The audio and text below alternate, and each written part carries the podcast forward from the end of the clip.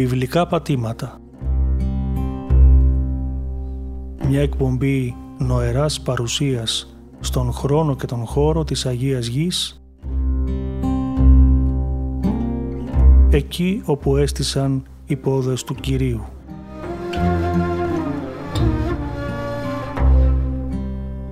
Παρουσιάζει ο πρωτοπρεσβύτερος Σπυρίδων Λόντος.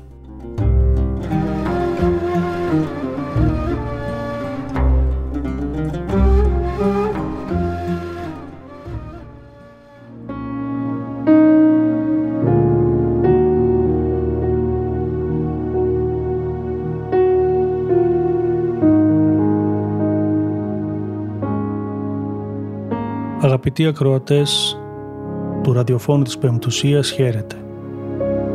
Η ραδιοφωνική μας εκπομπή είναι ένα ταξίδι στο χρόνο και στο χώρο της βιβλικής Αγίας Γης.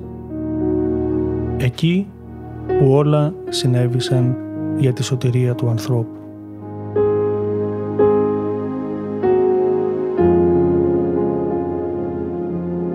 Στην προηγούμενη εκπομπή μας είχαμε αναφερθεί στα πρώτα πρώιμα οδηπορικά και προσκυνήματα τα οποία αποτέλεσαν την βάση και τον οδηγό για τους προσκυνητές της Αγίας Γης δηλαδή στο αρχαιότερο οδηπορικό του Ευσεβίου αλλά και το οδηπορικό του ανώνυμου περιηγητή από τον Πορντό.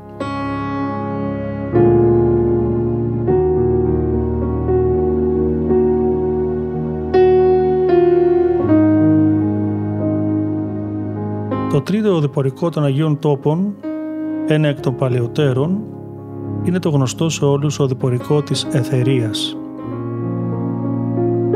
Είναι ένα λεπτομερές ημερολόγιο ενός προσκυνηματικού ταξιδιού που πραγματοποίησε το δεύτερο μισό του 4ου αιώνα μετά Χριστούς στους Αγίους Τόπους η Εθερία. Έχει τη μορφή επιστολικού ημερολογίου και περιγράφει τις εντυπώσεις από προσκύνημα στα μέρη της Ανατολής, στους Αγίους Τόπους, τις οποίες θέλει να καταστήσει γνωστές σε όλες τις εν Χριστώ αδελφές ή μοναχές της μονής της, στην οποία ανήκε ή από την οποία προερχόταν. Οι περισσότεροι ερευνητές τη θεωρούν μοναχή ή ηγουμένη μονής αλλά δεν αποκλείεται να ήταν και λαϊκή αφιερωμένη γυναίκα αριστοκρατικής καταγωγής που τη συγκινούσε ιδιαίτερα η εκκλησιαστική ζωή, ο μοναχικός βίος και τα ταξίδια.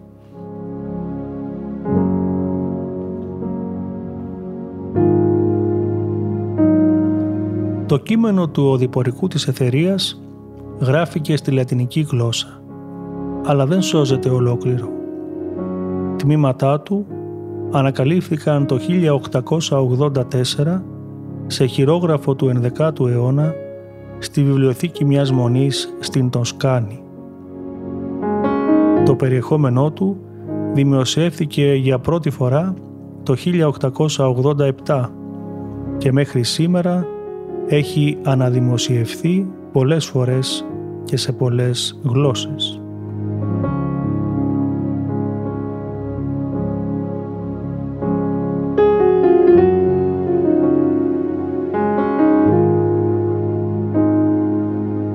Καταγραφή του συγκεκριμένου οδηπορικού αποτέλεσε μια πολύ σημαντική πηγή στον λειτουργικό τομέα της θεολογικής επιστήμης, διότι μας παρέχει πολυτιμότατες πληροφορίες για την λατρεία στα Ιεροσόλυμα κατά την εποχή εκείνη. Το ταξίδι της Εθερίας διήρκησε τρία χρόνια, από το Πάσχα του 381 έως το 384 μετά Χριστόν. Το διασωθέν κείμενο διαιρείται σε δύο σχεδόν ίσα μέρη. Το πρώτο των οποίων περιγράφει τις περιοδίες της και το δεύτερο τις ακολουθίες του λειτουργικού έτους στα Ιεροσόλυμα.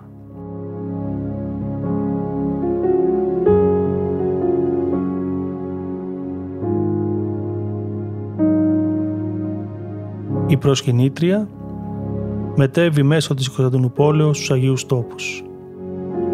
Διέμενε στα Ιεροσόλυμα, τα οποία ήταν για αυτήν ορμητήριο για περιηγήσεις στην Παλαιστίνη, στην Αίγυπτο, τη Θηβαΐδα και την Αλεξάνδρεια.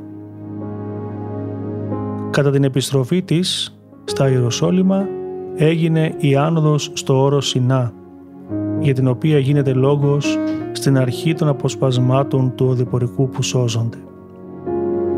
Η επίσκεψή της στο όρο Σινά προηγήθηκε της βασιλείας του Ιουστινιανού, ο οποίος μεταξύ των ετών 527 και 557 έκτισε την εκκλησία και το μοναστήρι της Αγίας Εκατερίνης. Επειδή η περιγραφή της εθερίας δεν μνημονεύει την ύπαρξη των οικοδεμάτων αυτών.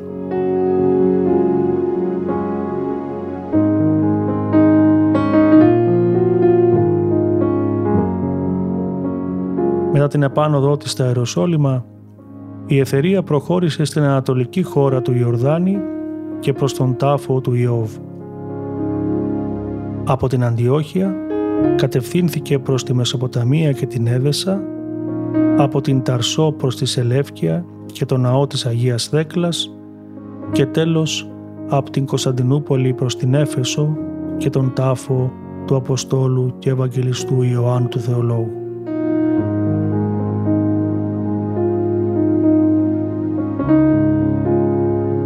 Στο οδηπορικό της γράφει για την ωραιότητα και λαμπρότητα των ιερών τελετών, την διακόσμηση των Παναγίων προσκυνημάτων, τους πολύτιμους λίθους τους, τους πολυελαίους και τις αναρρύθμιτες λιχνίες που ρίχνουν άφθονο και κατανεκτικό φως, τα θυμιατήρια που γεμίζουν τον αέρα με ευωδία, το ιερό το σπήλαιο και τη βασιλική της Αναστάσεως.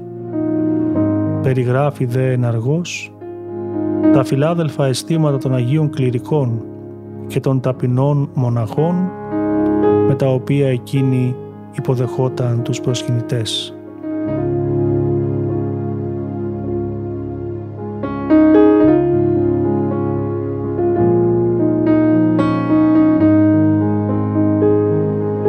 Το σωζόμενο τμήμα του χειρογράφου αρχίζει με την επίσκεψή της στο θεοβάδιστο όρος Σινά. Μας περιγράφει με τρόπο εξαιρετικό την μεγάλη κοιλάδα το σύνολο των απόκριμνων βουνών μιλά για τη φιλοξενία των μοναχών και το προσκύνημά της στο βιβλικό αυτό τόπο. Αναφέρεται στην Παλαιά Διαθήκη στην ανάβασή της στην κορυφή του σπηλαίου του Μωυσή. Απεικονίζει την δύσκολη ανάβαση στο όρος Χορίβ, το καταφύγιο του προφήτη Ηλία, τη φλεγόμενη και μη καιόμενη βάτο η μετάβασή της στη Φαράν, στον κόλπο του Σουέζ, στην Ερυθρά θάλασσα και στην Αραβία, αποκαλύπτει τη διάδοση του χριστιανισμού στις περιοχές αυτές και την ύπαρξη εκκλησιών και μοναχών.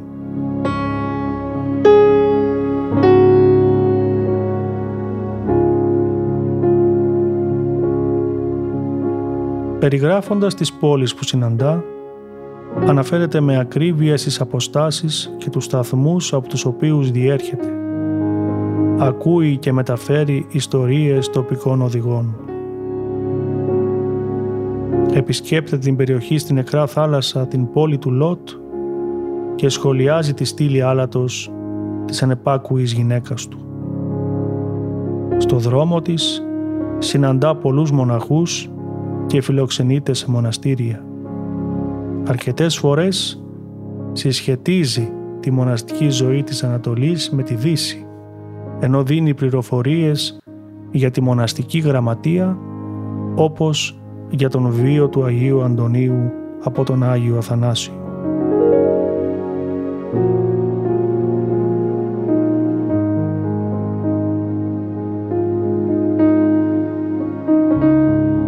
Κατά την διάρκεια της καταγραφής του προσκυνηματικού οδηπορικού της Εθερίας διαμορφώνεται το Ιεροσολυμητικό τυπικό, δηλαδή ένας ετήσιος επαναλαμβανόμενος κύκλος εορτών που σταδιακά αποκρισταλώθηκε σε μόνιμες μορφές για να αποτελέσει το γνωστό εκκλησιαστικό λειτουργικό έτος.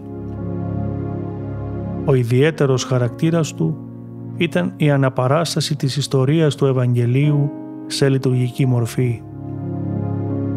Ένα δεύτερο χαρακτηριστικό ήταν η για πρώτη φορά καθιέρωση εορτών και λειτουργικών περιόδων που επιβλήθηκαν και έτυχαν γενικής αναγνώρισης. Η καθιέρωση παραδείγματος χάρη της Μεγάλης Εβδομάδος και του Πάσχα οφείλεται στην πρωτοβουλία της Ιεροσολυμητικής Εκκλησίας ενώ η περίοδος της Πεντηκοστής ήταν μια λειτουργική περίοδος χωρίς καμιά ιστορική καταγραφή πριν από τον 4ο αιώνα.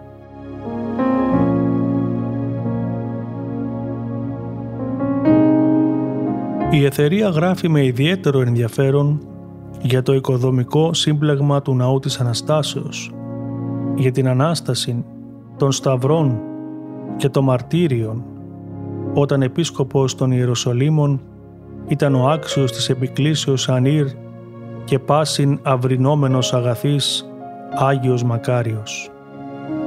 Η Ανάσταση κατά την εποχή αυτή ήταν μια ρωτώντα στο μέσο της οποίας βρισκόταν το σπήλαιο, δηλαδή το ιερόν άντρον κατά τον Ευσέβιο, το μνήμα της Αγιότητος κατά τον Άγιο Κύριλο Ιεροσολύμων.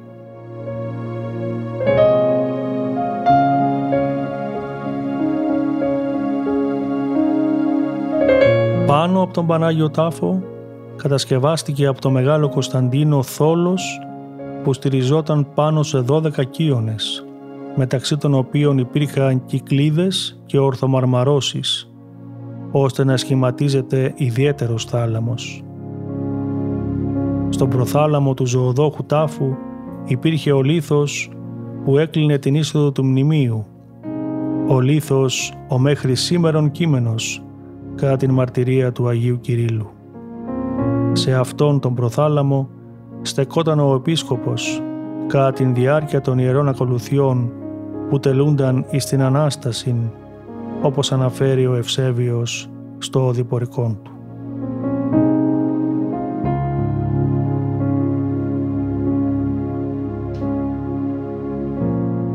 Εκτός από τον ναό της Αναστάσεως, η Εθερία μας περιγράφει ακόμα το ναό των Αγίων Αποστόλων στο όρος των Ελαιών, το ναό του Αγίου Λαζάρου στη Βιθανία και το ναό της Γεννήσεως στη Βιθλέμ. Ενδιαφέρουσα είναι και η περιγραφή της σχετικά με την εορτή της επαιτίου των εγγενείων των ναών, του Μαρτυρίου και της Αναστάσεως, η οποία ταυτίζονταν με την ημέρα κατά την οποία βρέθηκε ο Τίμιος Σταυρός από την Αγία Ελένη. Με αφορμή αυτή τη μαρτυρία της εθερίας και την τελετή των εγγενείων, θα ήταν νομίζω σκόπιμο, αγαπητοί ακροατές, να αναφερθούμε στην τελετή αυτή αναλυτικότερα.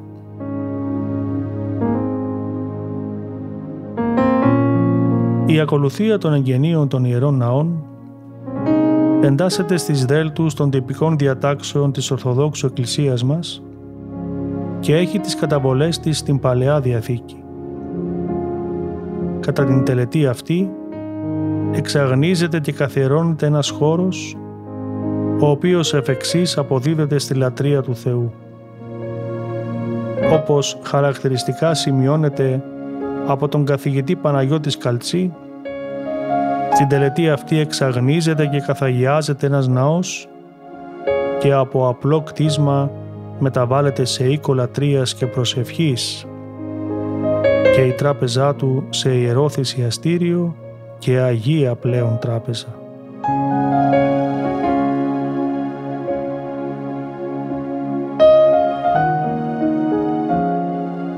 Η συζυγία της Παλαιάς Διαθήκης με τη λειτουργική μας παράδοση είναι έκδηλη. Μια μικρή μονοματιά τόσο στο ευχολόγιο του Σεραπίωνος Θμούεως, όσο και σε αρχαιότατα οδηπορικά της Αγίας Γης, αρκεί να πιστοποιήσουν αυτό. Η αρχαιότατη λειτουργική χώρη της Παλαιάς Διαθήκης, τα υψηλά ή Βαμόθ καθιερώνονταν σε επιβλητικά υψώματα της Παλαιστινιακής υπαίθρου, άλλοτε εντός και άλλοτε εκτός των τυχών της πόλεως, σε ορισμένες δε περιπτώσεις και σε χαμηλές πεδιάδες. Εκεί, όπως μαρτυρείται, ο λαός του Ισραήλ εκτελούσε την λατρεία του Γιαχβέ πριν την οικοδόμηση του ναού από τον Σολομώντα. Στους ιερούς αυτούς χώρους διακρίνονται ανάμεσα στα άλλα αντικείμενα για την τέλεση της καθημερινής λατρείας η βωμή ή τα θυσιαστήρια όπως λέγονται. Ο καθηγητής Ηλίας Οικονόμου ορίζει το θυσιαστήριο ως τόπο πραγματοποίησεως αιματηρής και ανέμακτης θυσίας και τον χαρακτηρίζει ως το κέντρο της λατρείας στη θρησκεία της Παλαιάς Διαθήκης.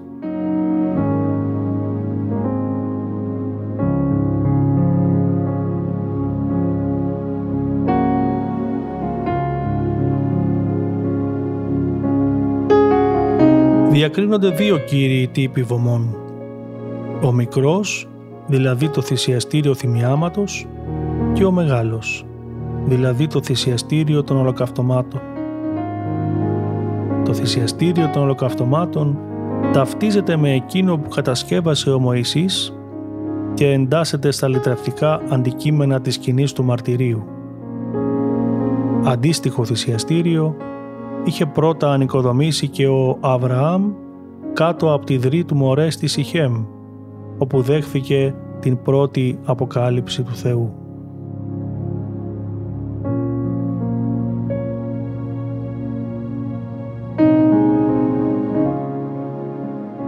Κανένα όμως ιερό δεν προβάλλεται τόσο στην Παλαιά Διαθήκη όσο η σκηνή του μαρτυρίου, η οποία αποτελούσε ένα ιδιότυπο ιερό που κατασκευάστηκε σύμφωνα με τις οδηγίες του ίδιου του Θεού.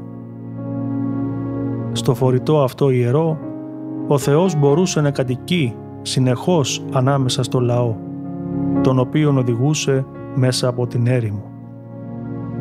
Ως προς δε την καθιέρωση το ιερό οίκημα που φιλοξενούσε την κυβωτό της Διαθήκης και ήταν αφιερωμένο στην καθημερινή λατρεία του Θεού, είχε κατά τον Απόστολο Παύλο δικαιώματα λατρείας και αγιάστηκε από τον Μωυσή σύμφωνα με την επιταγή του Θεού.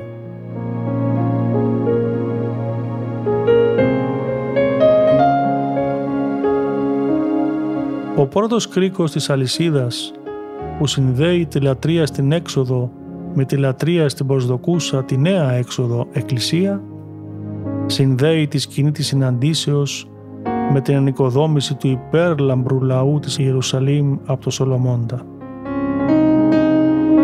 Ο Θεός δια του προφήτου Νάθαν επέτρεψε στο Σολομώντα την οικοδόμηση του ναού για τον οποίο χρησιμοποιήθηκαν τα πλουσιότερα αγαθά της εποχής εκείνης. Μετά δε την άλωση της Ιερουσαλήμ από τον Αβουχοδονόσορα το 586 π.Χ.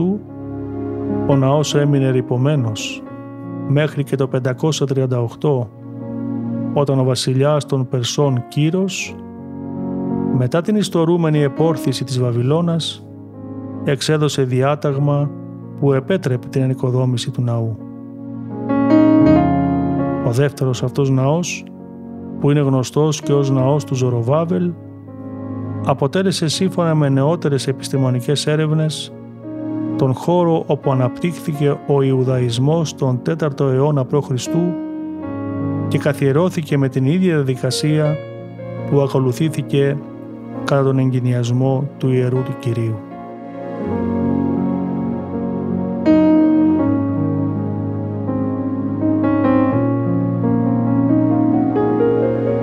Στο σημείο αυτό η Ιερά Ιστορία επιφυλάσσει τη σημαντικότερη ίσως μαρτυρία για τη σημασία των εγγενείων στη συνείδηση του λαού της Παλαιάς Διαθήκης. Μια συνείδηση που όπως θα δείξουμε στη συνέχεια προσέλαβε και ο νέος Ισραήλ, δηλαδή η Εκκλησία του Χριστού. Όταν ο Σελευκίδης Αντίγος ο τέταρτος ο Επιφανής τοποθέτησε το έτος 167 π.Χ. είδωλο του Ολυμπίου Διός στο ναό και θυσίασε προς τιμήν του, μίανε το θυσιαστήριο και βεβήλωσε το ιερό των Ιών Ισραήλ. Όταν κατά τη Μακαβαϊκή Επανάσταση ανακτήθηκε η Ιερουσαλήμ, τελέστηκε για πρώτη φορά από τον Ιούδα τον Μακαβαίο η εορτή των εγγενείων το έτος 164 π.Χ. Αφού καταστράφηκε το Μιανθέν θυσιαστήριο και εξαγνίστηκε με τελετή η Ιερά περιοχή, επανήλθε στο όρος του ναού η λατρεία του Γιαχβέ.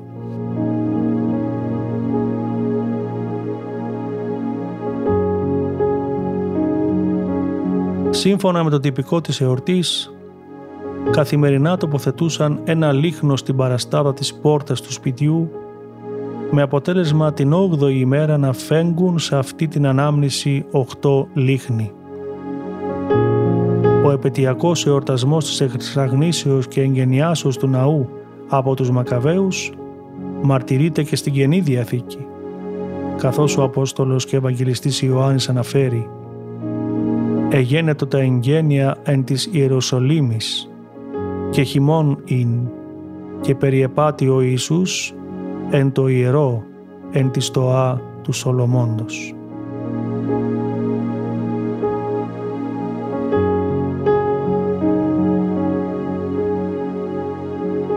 Η χριστιανική εκκλησία παρέλαβε από την Ιουδαϊκή λατρεία τη λειτουργική πρακτική των εγγενείων του τόπου λατρείας, δηλαδή του ναού. Είναι αξιοσημείωτο ότι η λειτουργική πρακτική των εγγενείων ναού στη χριστιανική μας λατρεία αφορά κυρίως στο θυσιαστήριο, στην Αγία Τράπεζα, όπως συνέβαινε στην Ιουδαϊκή παράδοση ήδη από τον εγγενισμό του θυσιαστηρίου από τον Ιακώβ.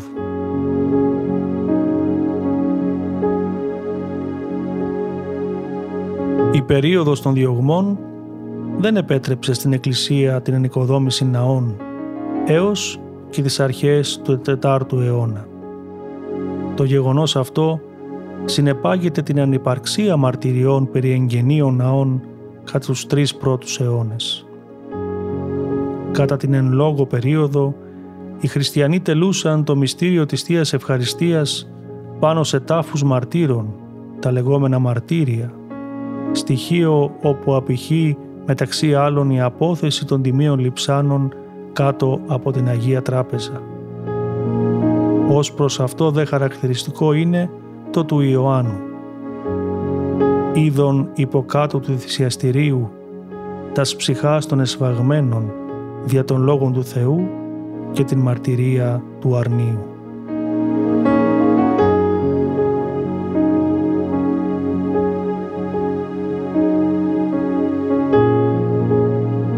Η μαρτυρία του Ευσεβίου Κεσαρίας ότι υπήρχαν εγγενείων εορτέ κατά πόλης και τον άρτη νεοπαγών αφιέρωσης αποτελεί μία από τις πρώτες μαρτυρίες εγγενείων χριστιανικών ναών όπου είναι εμφανείς ομοιότητες ως προς το τυπικό της βιβλικής διηγήσεως.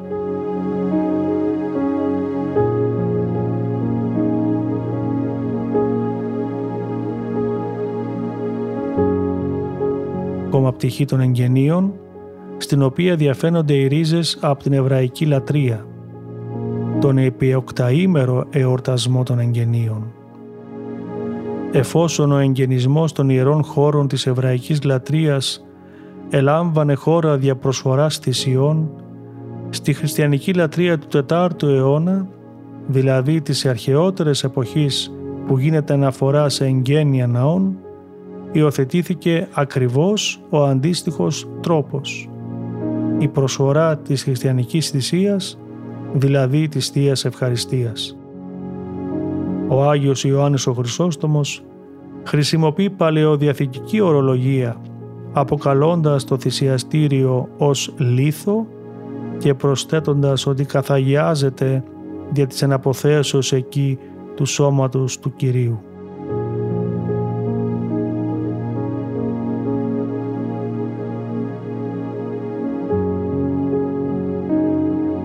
Αντίστοιχες μαρτυρίες Από τους αρχαιότητους ήδη χρόνους κομίζει ο Άγιος Σιμεών Θεσσαλονίκης.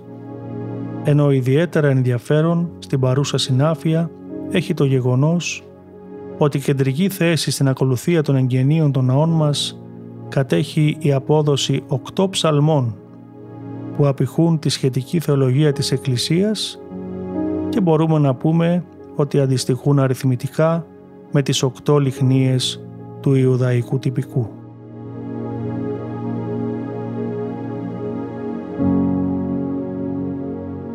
Μέχρι τώρα αγαπητοί ακροατές της Πεμπτουσίας σας παρουσιάσαμε τα αρχαιότερα οδηπορικά ή προσκυνητάρια των Αγίων Τόπων που ανάγονται στον 4ο μετά Χριστόν αιώνα. Από τον 5ο αιώνα μετά Χριστόν τα προσκυνήματα γίνονται όλο και περισσότερα. Όμως, όπως μαρτυρεί ο βυζαντινολόγος Κρήτον Χρυσοχοίδης, η ροή προσκυνητών ανακόπτεται απότομα στις πρώτες δεκαετίες του 7ου αιώνα, περίοδο της βίαιης κατάκτησης της Παλαιστίνης και της καταστροφής της Ιερουσαλήμ από τους Πέρσες το 614, αλλά πιο μόνιμα λίγο πριν τα μέσα του ίδιου αιώνα, όταν οι περιοχές της λεγόμενης Μέσης Ανατολής και ανάμεσα σε αυτές και η Παλαιστίνη καταλήφθηκαν από τους Άραβες.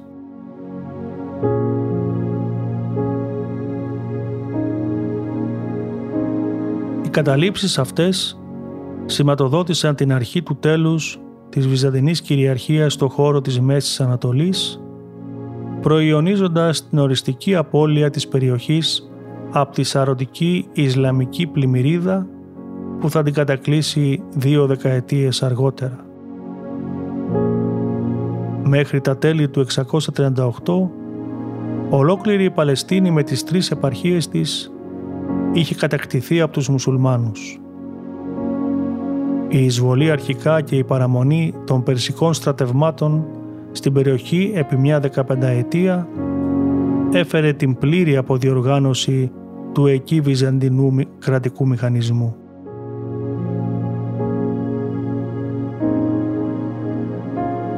Επιπρόσθετα, η περσική εισβολή με την ταυτόχρονη απόσυρση των βυζαντινών στρατικών δυνάμεων δημιούργησε ένα περιβάλλον αστάθεια στην περιοχή το οποίο ευνόησε φαινόμενα αρπαγής και ελελασιών από τις αραβικές νομαδικές φυλές.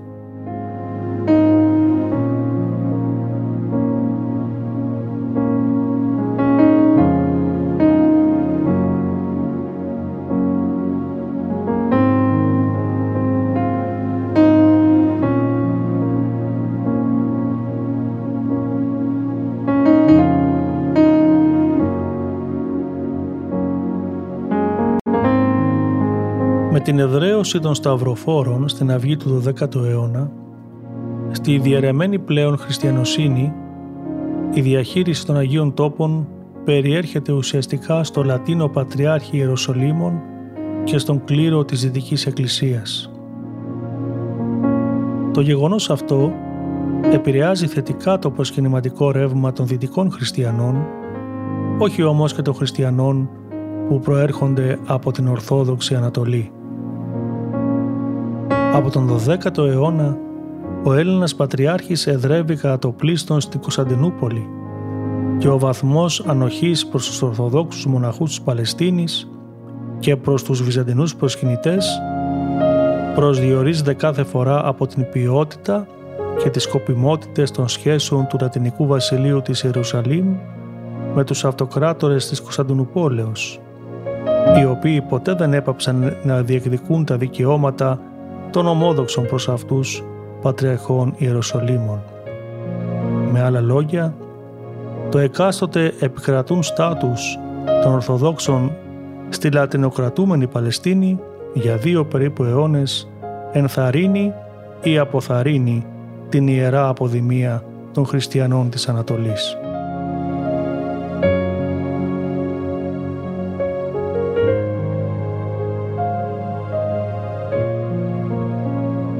Από τα τέλη του 13ου αιώνα, η περιοχή της Παλαιστίνης περνάει στην κατοχή των Μαμελούκων Κυρκασίων στην καταγωγή πρώην μισθοφόρων του Σουλτάνου της Αιγύπτου. Υπό τους Μαμελούκους της Αιγύπτου η θέση των Ορθοδόξων σχετικά βελτιώνεται. Σε αυτό συμβάλλουν η αντιπαλότητα και η καχυποψία προς τους δυτικούς εφόσον η απειλή μιας νέας σταυροφορίας στις νεοπαγείς κτίσεις τους δεν έπαψε να υφίσταται και οι φιλικές σχέσεις που διατηρούν με την Κωνσταντινούπολη εφόσον η θαλάσσια οδός επικοινωνίας με τη ζωτική για αυτούς περιοχή του Καυκάσου περνούσε από τα στενά του Βοσπόρου.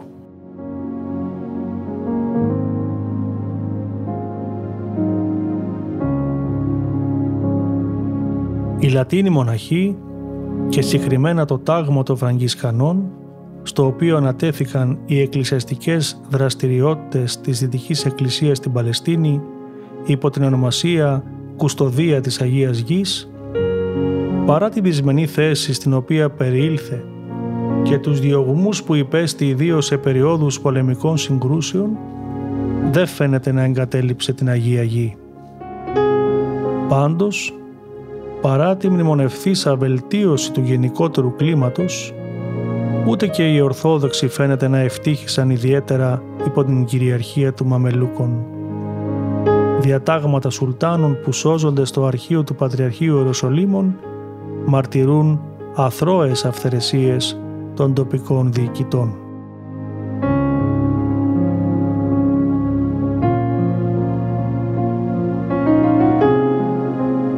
Τα πράγματα επιδεινώθηκαν με την πτώση της Κωνσταντινούπολεως.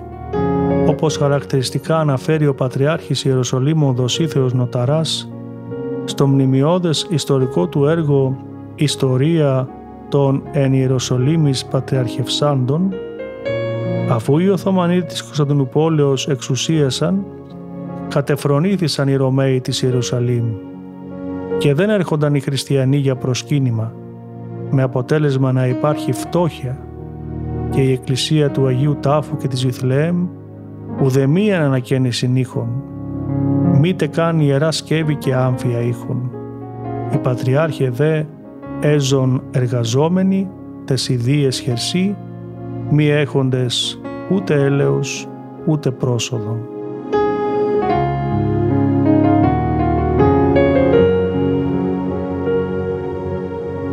Τερματισμός της κατοχής της Παλαιστίνης από τους Μαμλούκους και η κατάληψη της Ιερουσαλήμ από τους Οθωμανούς το 1517 αποτελούν την αφετηρία μιας νέας ιστορικής περίοδου για το Ορθόδοξο Πατριαρχείο Ιερουσαλήμων αλλά και την απαρχή της ανεζωγόνησης του προσκυνηματικού ρεύματος των χριστιανών της Ανατολής.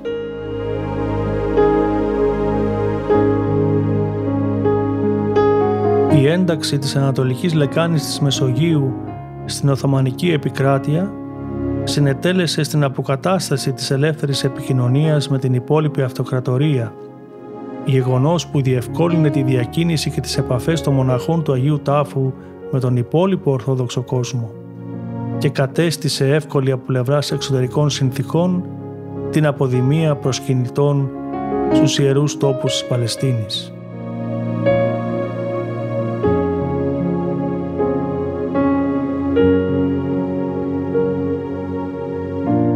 Οι πληροφορίες των αρχαιακών πηγών για την εξέλιξη του προσκυνηματικού φαινομένου τον 15ο και 16ο αιώνα είναι πενιχρές και αποσπασματικές και ασφαλώς αντικατοπτρίζουν τις περιορισμένες δυνατότητες της ορθόδοξης κοινωνίας της τουρκοκρατούμενης Ανατολής να εντάξει στα πνευματικά ενδιαφέροντά της την Ιερή Αποδημία.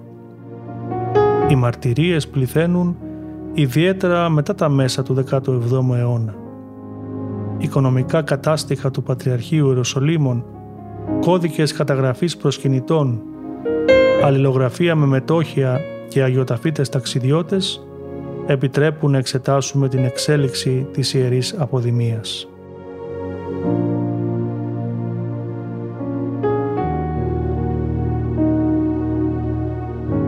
Το παλαιότερα γνωστό ως τώρα έντυπο προσκυνητάριο για τους Αγίους τόπους της Παλαιστίνης εμφανίζεται στα 1645.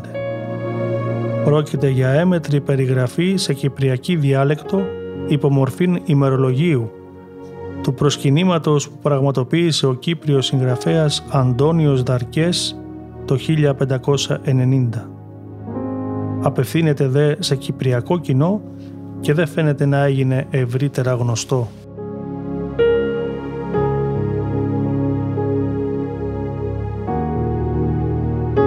Το σημαντικότερο βιβλίο του είδους με μεγάλη διάδοση στον 17ο αιώνα είναι εκείνο που συνέταξε ο Κρήτας Λόγιος Αρσένιος Καλούδης και τυπώθηκε στη Βενετία το 1661, ανατυπώθηκε δε άλλες τρεις φορές σε μεγάλο αριθμό αντιτύπων σε κάθε έκδοση. Ο συγγραφέας του, όπως ο ίδιος δηλώνει στον πρόλογο της εκδόσεως, δεν επισκέφθηκε ποτέ τους Αγίους τόπους, αλλά, όπως γράφει, καθώς εις διαφόρους ιστορίας διάβασα και πολλά βιβλία ελληνικά, ρωμαϊκά, λατινικά και ιταλικά εσυνάθρισα και ακόμη κατερώτηση από διαφόρους προσκυνητάδες έμαθα, ετελείωσα το προσκυνητάριο.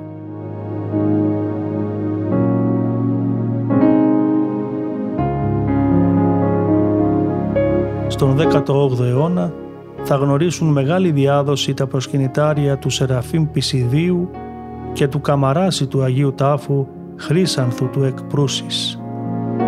Ως τα 1800 έχουν επισημανθεί 26 εκδόσεις έντυπων προσκυνηταρίων και περιγραφών της Αγίας Γης. Πέρα όμως από τα έντυπα οδηπορικά αυτά προσκυνητάρια που σώθηκαν μέχρι σήμερα, υπήρχαν και χαρτογραφίες και τοπογραφίες των Αγίων Τόπων σε εικόνες και μοσαϊκά, οι οποίες με την απαράμιλη παράθεση σκηνών του χριστολογικού κύκλου αποκτούν ένα σημαντικότατο εγκυκλοπαιδικό διδακτικό για μας χαρακτήρα. Η απεικόνηση της Ιερουσαλήμ με τοπογραφικά στοιχεία επιχειρείται ήδη από την παλαιοχριστιανική περίοδο. Η απεικόνηση αυτή σε ψηφιδωτό κυρίως υπήρξε το κυριότερο μέσο έκφρασης της μνημιακής ζωγραφικής κατά την πρώιμη Βυζαντινή περίοδο. Στην τεχνική του, τα θέματα αποδίδονταν με μικρούς, πολύχρωμους κύβους, τις ψηφίδες, από διάφορα υλικά όπως μάρμαρο, γυαλί και σε κάποιες περιπτώσεις ημιπολίτιμους λίθους που τοποθετούνταν στο κονίαμα με βάση ένα σχέδιο. Αρχικά, τα θέματα που επιλέγονταν ήταν διακοσμητικά, αργότερα όμως και κυρίως από το δεύτερο μισό του 5ου αιώνα αυξήθηκαν τα θέματα που διακοσμούσαν τους ναούς. Εμπνευσμένες από την Παλιά και την Καινή Διαθήκη, οι σκηνές που εμφανίστηκαν είχαν αφηγηματικό χαρακτήρα και αποσκοπούσαν στη διδασκαλία των πιστών μέσω της Αγίας Γραφής.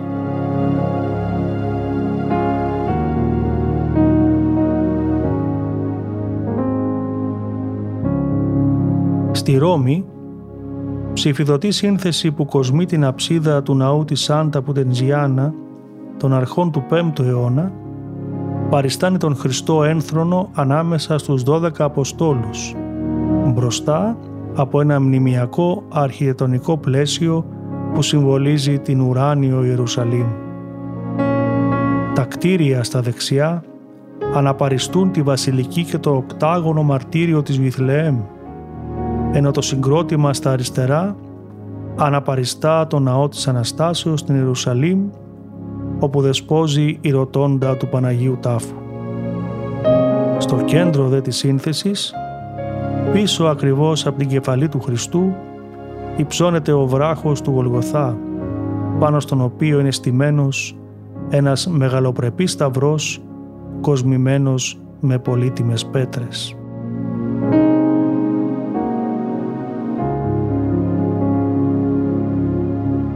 Παράλληλα, απεικονίσεις βιβλικών θεμάτων και τοποθεσιών της Παλαιστίνης γίνονταν και σε επιδαπέδια μοσαϊκά ψηφιδωτά. Περίφημο είναι το επιδαπέδιο ψηφιδωτό από το ναό του Αγίου Γεωργίου στη σημερινή Μαδιβά ή Μάνταμπα στην Ιορδανία στα ανατολικά της Νεκράς Θαλάσσης, το οποίο χρονολογείται στα μέσα του 6ου μετά Χριστόν αιώνα και ανακαλύφθηκε το 1896. Το μοσαϊκό αυτό είναι ένας λεπτομερής χάρτης των Αγίων Τόπων και των γειτονικών περιοχών που σχετίζονται με την Αγία Γραφή, από την πόλη Βίβλο στο βορρά μέχρι τις Θήβες της Αιγύπτου στο νότο.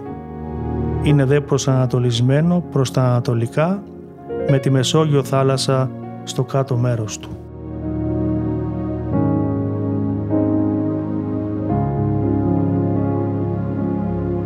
Απεικονίζει ποτάμια, βουνά και ερήμους, χωριά και πόλεις και έχει περισσότερες από 150 επιγραφές που τα περιγράφουν. Εντοπίζει προσεκτικά τους αρχαίους χώρους μέσα σε ένα σύγχρονο πλαίσιο των τοπικών ρωμαϊκών δρόμων και περιγράφει πολλούς βιβλικούς χώρους που σχετίζονται με την Παλαιά Διαθήκη, όπως η Δρύς του Μαμβρή, το Φρέαρ του Ιακώβ, αλλά και χώρους της Καινής Διαθήκης, όπως η Γεθστημανή και ο τόπος γεννήσεως του Ιωάννου Προδρόμου και Βαπτιστού.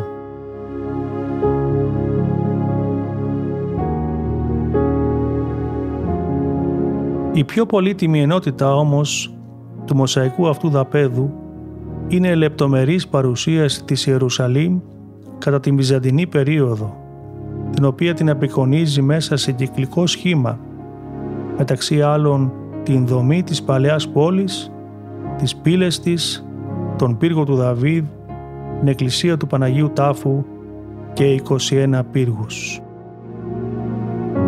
Σύμφωνα με τις εκτιμήσεις των ειδικών ερευνητών, η ακρίβεια των τοπονημιών αλλά και κάθε γεωγραφικής πληροφορίας και τοπογραφίας γραμμένη στην ελληνική γλώσσα οδηγεί στο συμπέρασμα ότι ο δημιουργός του σχεδίου του χάρτη γνώριζε τις σχετικές πηγές. Γνώριζε την Αγία Γραφή, το περίφημο γεωγραφικό λεξικό ονομαστικών του Ευσεβίου Κεσαρίας, τα έργα του Φλάβιου Ιώσιπου για την περιοχή όπως και τα συγγράμματα που καταγράφουν πληροφορίες για το οδικό δίκτυο της Βυζαντινής Αυτοκρατορίας. Ο χάρτης της Μαδιβά αποτελεί κλειδί στην ανάπτυξη της επιστημονικής γνώσης σχετικά με τη φυσική διάταξη της Ιερουσαλήμ μετά την καταστροφή το 70 μετά Χριστόν από τους Ρωμαίους και την ανοικοδόμησή της.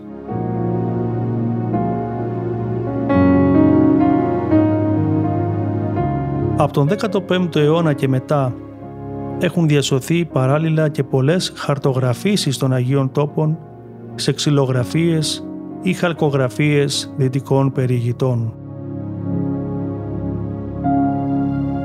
Τα χαρακτικά αυτά που αποδίδουν την τοπογραφία στα βασικά της σημεία και τα κτίρια με σωστή προοπτική σχεδίαση μέσα στο χώρο χρησιμοποιούν συχνά οι ζωγράφοι όταν επιδιώκουν μια εικονιστική απόδοση.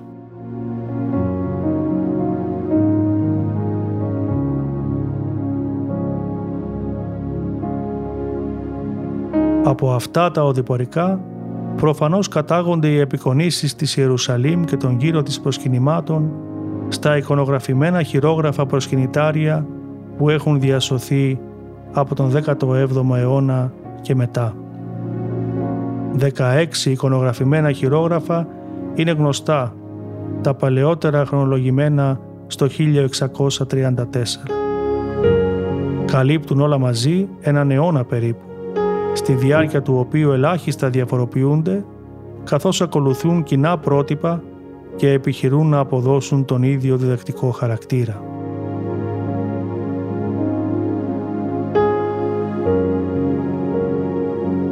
Τα περισσότερα σωζόμενα παραδείγματα όμως χρονολογούνται στο τέλος του 18ου και στον 19ο αιώνα και έχουν καθαρά λαϊκό χαρακτήρα.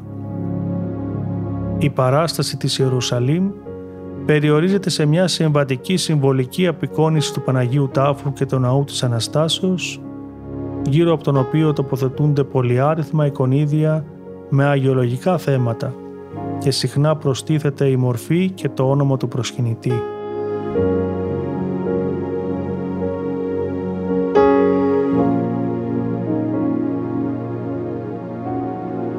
Βασικές διαφορές όμως παρατηρούνται ως προς το περιεχόμενο, καθώς οι δυτικοί περιηγητές ενδιαφέρονται κυρίως για τα μεγάλα μνημεία των Αγίων Τόπων από την αρχαιότητα, ενώ στα χειρόγραφα προσκυνητάρια επιδιώκεται η περιγραφή όλων των χριστιανικών προσκυνημάτων, συχνά με την καταχώρα παράθεσης σκηνών από τον βίο του Κυρίου. Παράλληλα, προστίθενται πληροφορίες για την κατάσταση των μνημείων ή σκηνές σχετικές με τα ήθη και τα έθιμα, όπως παραδείγματος χάρη η τελετή αφής του Αγίου Φωτός που πραγματοποιείται από τον Πατριάρχη. Η ζωγραφική αντίληψη και εκτέλεση επίσης διαφέρει ουσιαστικά καθώς παρουσιάζουν απλοϊκή και λαϊκότροπη τεχνοτροπία, ενώ παράλληλα διασώζουν αναμνήσεις από τη μικρογραφική τεχνική των Βυζαντινών χειρογράφων.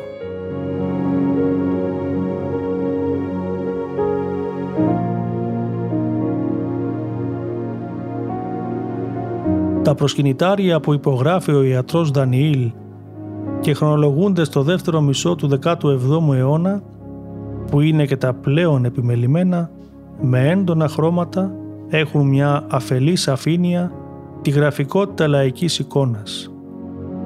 Διαθέτουν πολυάριθμες μικρογραφίες, μικρών συνήθως διαστάσεων, στις οποίες απεικονίζονται με τρόπο κατά το πλήστον συμβατικό, με φανερό το διακοσμητικό χαρακτήρα των παραστάσεων και χρώματα χαρούμενα και φωτεινά, τα ιερά προσκυνήματα της Ιερουσαλήμ και των λοιπόν Αγίων τόπων της Παλαιστίνης. Επίσης, κοσμείται με πολυάριθμα χρυσά αρχικά γράμματα μέσα σε πλούσιο φυτικό διάκοσμο. Περιέχει τις περιγραφές των εν λόγω προσκυνημάτων που αρχίζουν από την Αγία Πόλη της Ιερουσαλήμ και καταλήγουν στη Μονή του Αγίου Ιακώβ.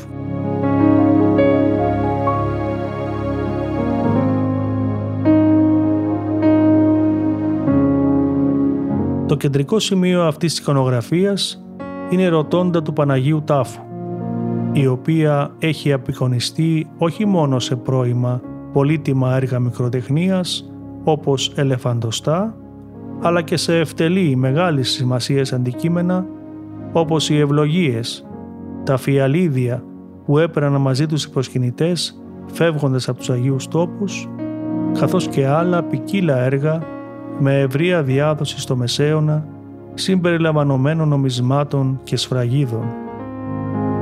Τα κυκλικά και οκταγωνικά κτίρια των Ιεροσολύμων έγιναν γνωστά σε ολόκληρο το χριστιανικό κόσμο και οι επιδράσεις τους στην ευρωπαϊκή αρχιτεκτονική ήταν αισθητές.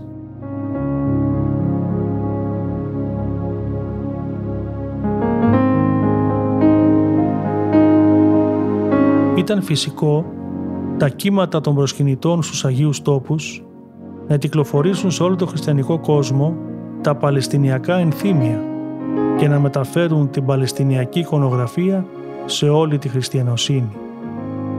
Διέδωσαν ακόμη και τον κοσμοπολίτικο χαρακτήρα των Παλαιστινιακών προτύπων, οι δημιουργοί των οποίων με πρωτοβουλία των αυτοκρατόρων θα είχαν κληθεί από διάφορα κέντρα της αυτοκρατορίας. Όμως, ο τεχνοτροπικός χαρακτήρας των έργων αυτών στην πορεία της διάδοσής τους ήταν επιρρεπής σε μεταμορφώσεις, ενώ η εικονογραφία παρέμεινε πιστή στα πρότυπά της.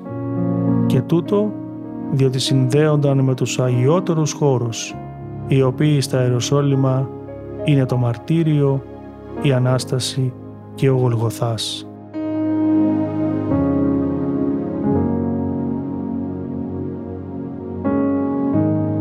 Τα ενθύμια αυτά μαζί με τις διάφορες ευλογίες σύμφωνα με τον Γεώργιο Γαλάβαρη είχαν τη δύναμη να προστατεύουν και να θεραπεύουν. Οτιδήποτε είχε έλθει σε επαφή με το λατρευόμενο πρόσωπο ή τον ιερό χώρο αποτελούσε ευλογία. Η ανάγκη δε για ηλική μαρτυρία και για το θαύμα, η άμεση σχέση με τη θαυματουργική εικόνα που εκφράστηκε και με τη χρήση ευλογιών, οδηγούσε τους χριστιανούς στη συλλογή των λιψάνων, η οποία αποτελούσε συνέχεια της πανάρχαιης λατρείας των προγόνων που με το χριστιανισμό έλαβε νέα μορφή.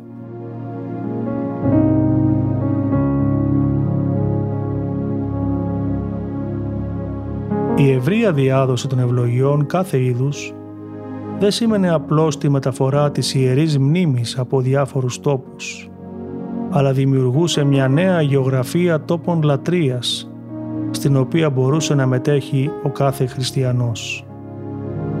Οι χώροι όπου τα ιερά αντικείμενα και τα λείψανα των Αγίων λατρεύονταν, μετέφεραν την ιερότητα των τόπων της καταγωγής τους.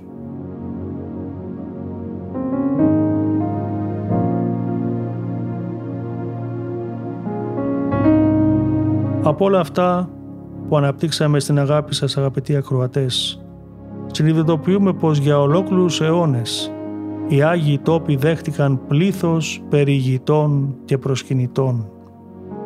Αλήθεια, δεν τους προσέλκυσε σε αυτό το ταξίδι ζωής, παρόλο που για κάποιους αιώνες η περιοχή ήταν υπό την κυριαρχία απίστων; Ήρθαν όλοι για τον ίδιο και ακριβώς λόγο, να βρεθούν όσο γρηγορότερα μπορέσουν στα ιερά μέρη της βιβλικής ιστορίας, να προσκυνήσουν τους τόπους στους οποίους έστησαν οι πόδες του Κυρίου. Εκεί που διαδραματίστηκε η βιβλική αφήγηση, στα ιερά μέρη και ιδιαίτερα στα Ιεροσόλυμα για να συμμετάσχουν στο λειτουργικό τους τυπικό.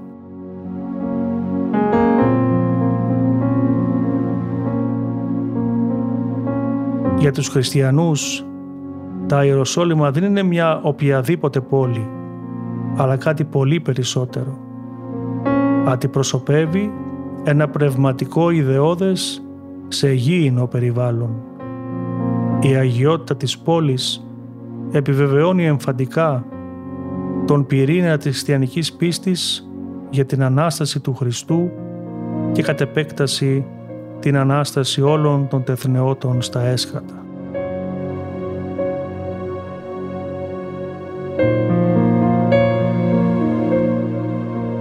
Ήρθαν στην Αγία Γη και πηγαίνουν στην Αγία Γη συνεχώς για να νιώσουν όπως νιώθει μέχρι τις μέρες μας κάθε προσκυνητής το δέος, την ευλογία και την λαχτάρα της επιστροφή τους εκεί ξανά και ξανά.